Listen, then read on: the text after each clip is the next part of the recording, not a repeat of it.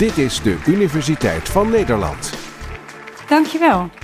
Wie weet nog wat hij wilde worden toen hij op de middelbare school zat? Wie is dat uiteindelijk geworden ook? Of is dat gaan studeren? Het is best wel lastig ook om een keuze te maken op langere termijn. Maar nu uh, de moeilijkste vraag. Wie weet wat hij wil worden als hij echt groot is? Over vijf of tien jaar.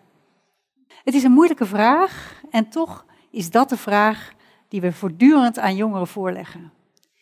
We hebben nog steeds het idee dat we moeten kiezen voor de rest van ons leven. Eén keuze maken voor de rest van ons leven. Maar eigenlijk zijn we ons hele leven aan het kiezen.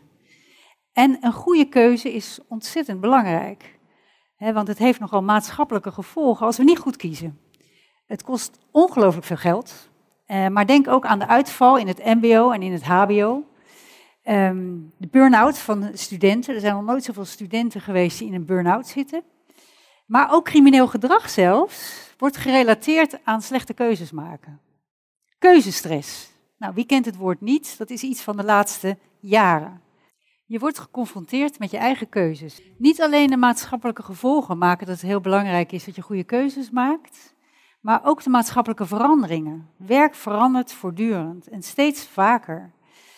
Um, we lazen pas nog in de krant, was een onderzoek geweest dat vier op de tien mbo-studenten nu een beroep leren waar, wat straks niet meer bestaat. Twee op de tien hbo-studenten en één op de tien universitaire studenten. Bestaat het vak van docent nog over tien jaar of is het vervangen door een robot of een hologram? En niet alleen dat werk voortdurend verandert, dat maakt dat je uh, keuzes moet maken, maar ook je wordt steeds zelf verantwoordelijk voor je zingeving. Dus je moet blijven leren om die veranderingen het hoofd te bieden. Maar je moet ook werk doen wat aan je hart gaat voor de zingeving. Hoe maken we eigenlijk keuzes? Nou, we maken vooral keuzes op basis van beelden die we hebben in onze eigen omgeving. Vroeger ging je doen wat je vader deed bijvoorbeeld. En nog steeds zijn beelden van je familie, je vrienden erg belangrijk. Maar niet alleen eh, van je omgeving, je directe omgeving, maar bijvoorbeeld ook tv of uh, internet. Ik kan me nog herinneren, een aantal jaren geleden, toen was uh, Forensic Science was super populair uh, bij de Universiteit van Amsterdam. En dat was eigenlijk niet zo gek, want er was drie keer in de week CSI, Crime Scene Investigation op tv. En je kunt je afvragen in hoeverre dat iedereen onderzoek heeft gedaan naar wat het precies inhoudt. Of dat het dan misschien toch nog mensen zijn die denken dat ze elke week een moord oplossen en, en op straat lopen en verliefd worden op mooie mensen die daar ook werken. Uh, maar ook nu Freek Vonk zo ontzettend populair is, kun je afvragen hoeveel mensen gaan er straks biologie doen of iets met dieren. Kahneman, uh, onze Nobelprijswinnaar, uh, econoom en psycholoog, die maakt onderscheid tussen twee denksystemen. We hebben ons denksysteem 1, dat is onze oude brein. Dat gaat heel snel. Wij, maken keuzes op basis van voorkeuren en ervaring. Dat gaat eigenlijk automatisch, daar hoeven we niks voor te doen. die beelden bijvoorbeeld, uh, waar we onze keuze op baseren, dat, dan zetten we systeem 1 in, het snelle systeem. Maar je hebt ook een langzaam systeem en dat is je nieuwe hersenen. je nieuwe hersenen. En dat is niet zo fijn om te gebruiken, want dat kost inspanning. dan moeten we denken over die ervaringen en die voorkeuren wat voor betekenis dat het heeft. En, maar dat hebben we wel nodig voor reflecteren en bewuste keuzes maken. Hoe kun je nou beter kiezen? Nou, je kunt beter kiezen door zowel systeem 1, het, het snelle systeem, als het langzame systeem te gebruiken. Dus je voelt of iets goed is, maar je denkt na of die gevoelens wel kloppen. Of die niet gebaseerd zijn op vooroordelen bijvoorbeeld of betekenis die je gegeven hebt aan ervaringen die eigenlijk helemaal niet kloppen. Jongeren hebben een probleem, want dat langzame systeem van hen is nog niet ontwikkeld. Dus daar moeten ze heel veel voor oefenen om dat sneller te ontwikkelen. En voor dat oefenen hebben ze begeleiding nodig, want dat kunnen ze niet alleen. Nou ja, als we nou kijken naar de begeleiding van de afgelopen decennia bij beroepskeuze, dan uh, hebben we eigenlijk alleen maar ingestoken op advies, op informatie adviseren. Wie kent de decaan niet met zijn folders, toch? Wie heeft er van jullie wel eens advies gekregen over een, uh, wat ze zouden moeten doen in een loopbaan waar je niet echt blij van werd? Van, nou, daar is geen droog brood in te verdienen. Ja? Of uh, daar krijg je vieze handen van of zo. best wel veel mensen die uh, dat advies gekregen hebben. Uh, maar uiteindelijk is dat niet waar je, op basis waarvan je wil kiezen. Dus op het moment dat je wil dat mensen op andere basis gaan kiezen, dan moet je mensen anders aanspreken. Moet mensen het anders aanpakken. Ik moet denken aan een voorbeeld um, van een jongetje en een moeder die ik uh, sprak. En uh, dat jongetje zit in het VMBO, vierde klas, en die moet kiezen tussen de HAVO en het MBO. En die moeder die zegt wel vier keer in dat gesprek, ja, ik wil dat mijn zoon naar de HAVO gaat. Maar dat jongetje vertelt helemaal enthousiast over zijn brommer en over werken met zijn handen. Dus ik zei op een gegeven moment tegen die moeder, ik hoor u zeggen dat u graag wil dat uw zoon naar de HAVO gaat. En dat snap ik, hè, want het is nog steeds zo dat je, ja, hoe hoger diploma, hoe meer kans je hebt op de arbeidsmarkt. Maar de ogen gaan glinsteren van uw zoon als hij het heeft over zijn brommer en over met zijn handen werken. Mag hij het uitzoeken? Hij mag het wel uitzoeken. Zeg, wilt u hem daarbij helpen? Ja, moeders helpen graag. Dus ja, ze, wil, ze wilde hem daar wel bij helpen. dus nu beslissen ze niet wat hij gaat doen. Dus wel of niet HAVO, wel of niet MBO. Maar ze gaan samen op onderzoek uit om te kijken wat nou het beste past. En niet alleen advies hoor, maar ook testen bijvoorbeeld bepalen heel erg de beroepskeuze van jongeren. Maar wil je je levenskeuze af laten hangen van een test? Denk nou eens aan je relatiekeuze. Je keuze voor je partner is ook een grote levenskeuze. Wie van jullie zou zijn eh, relatiekeuze willen af laten hangen van een test?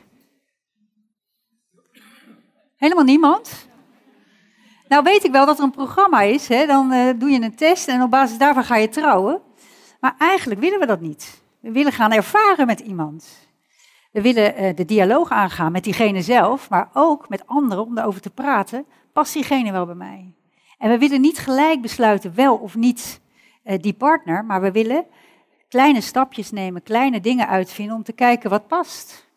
En zo is het ook bij beroepskeuze. We willen ervaren, we willen het gesprek aangaan en we willen stap voor stap erachter te komen wat bij ons past.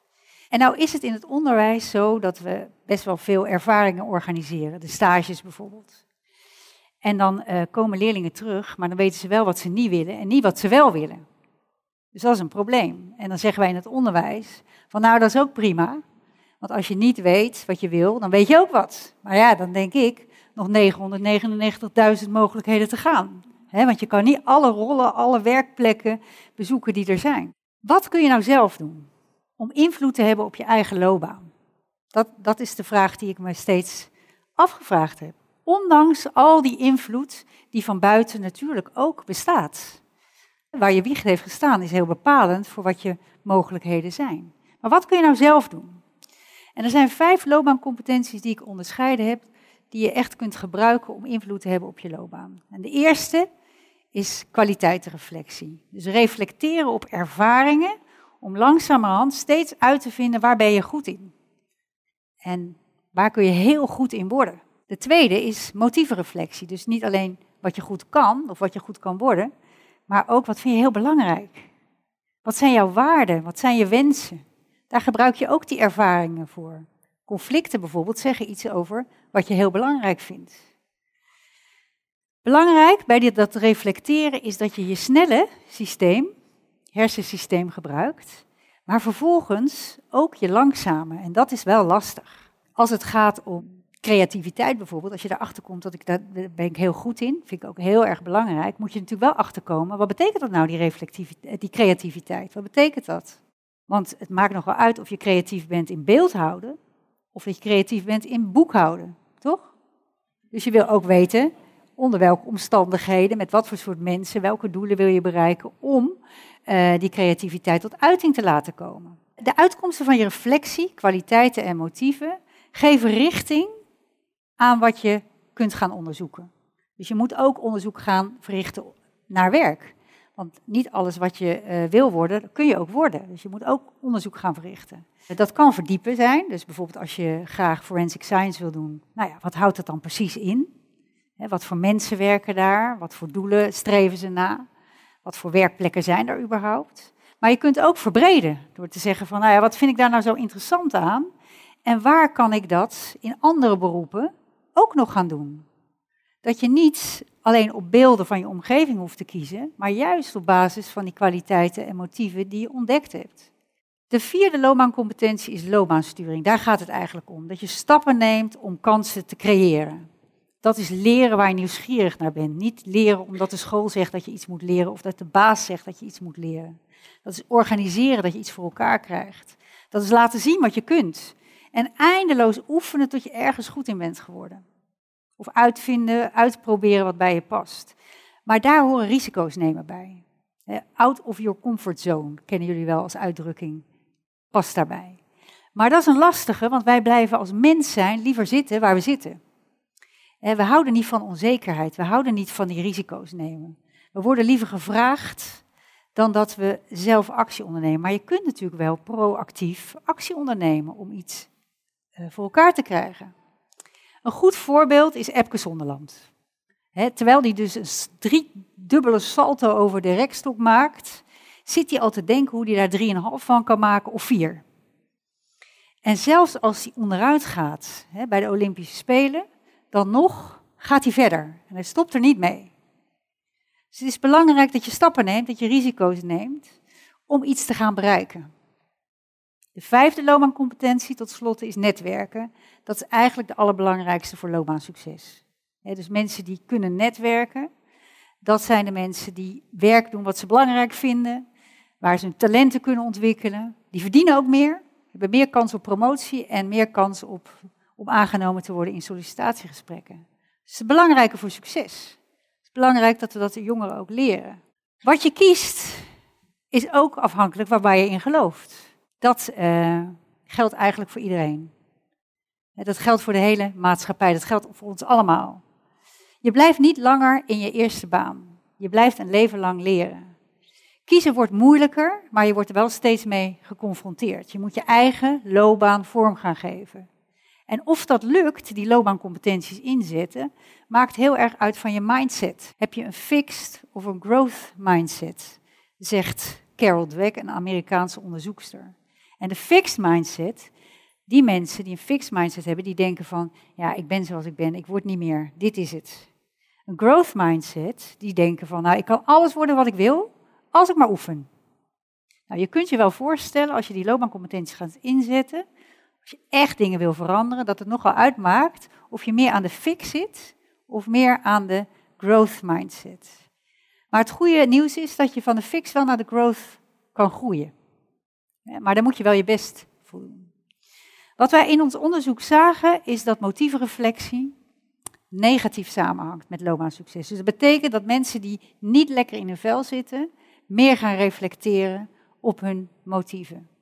Dus je komt dus pas in beweging als je ongelukkig bent. Maar hoe fijn zou het zijn als we eerder in beweging kwamen, zodat je uh, ontdekt wat je graag wil, wat je belangrijk vindt en dat je daar ook voor kunt gaan. Mijn missie is om mensen handvatten te geven om zelf keuzes te kunnen maken. dat, dat, dat ze hun eigen geluk een beetje kunnen organiseren. Want als je zelf geen keuzes maakt, worden ze voor je gemaakt door anderen.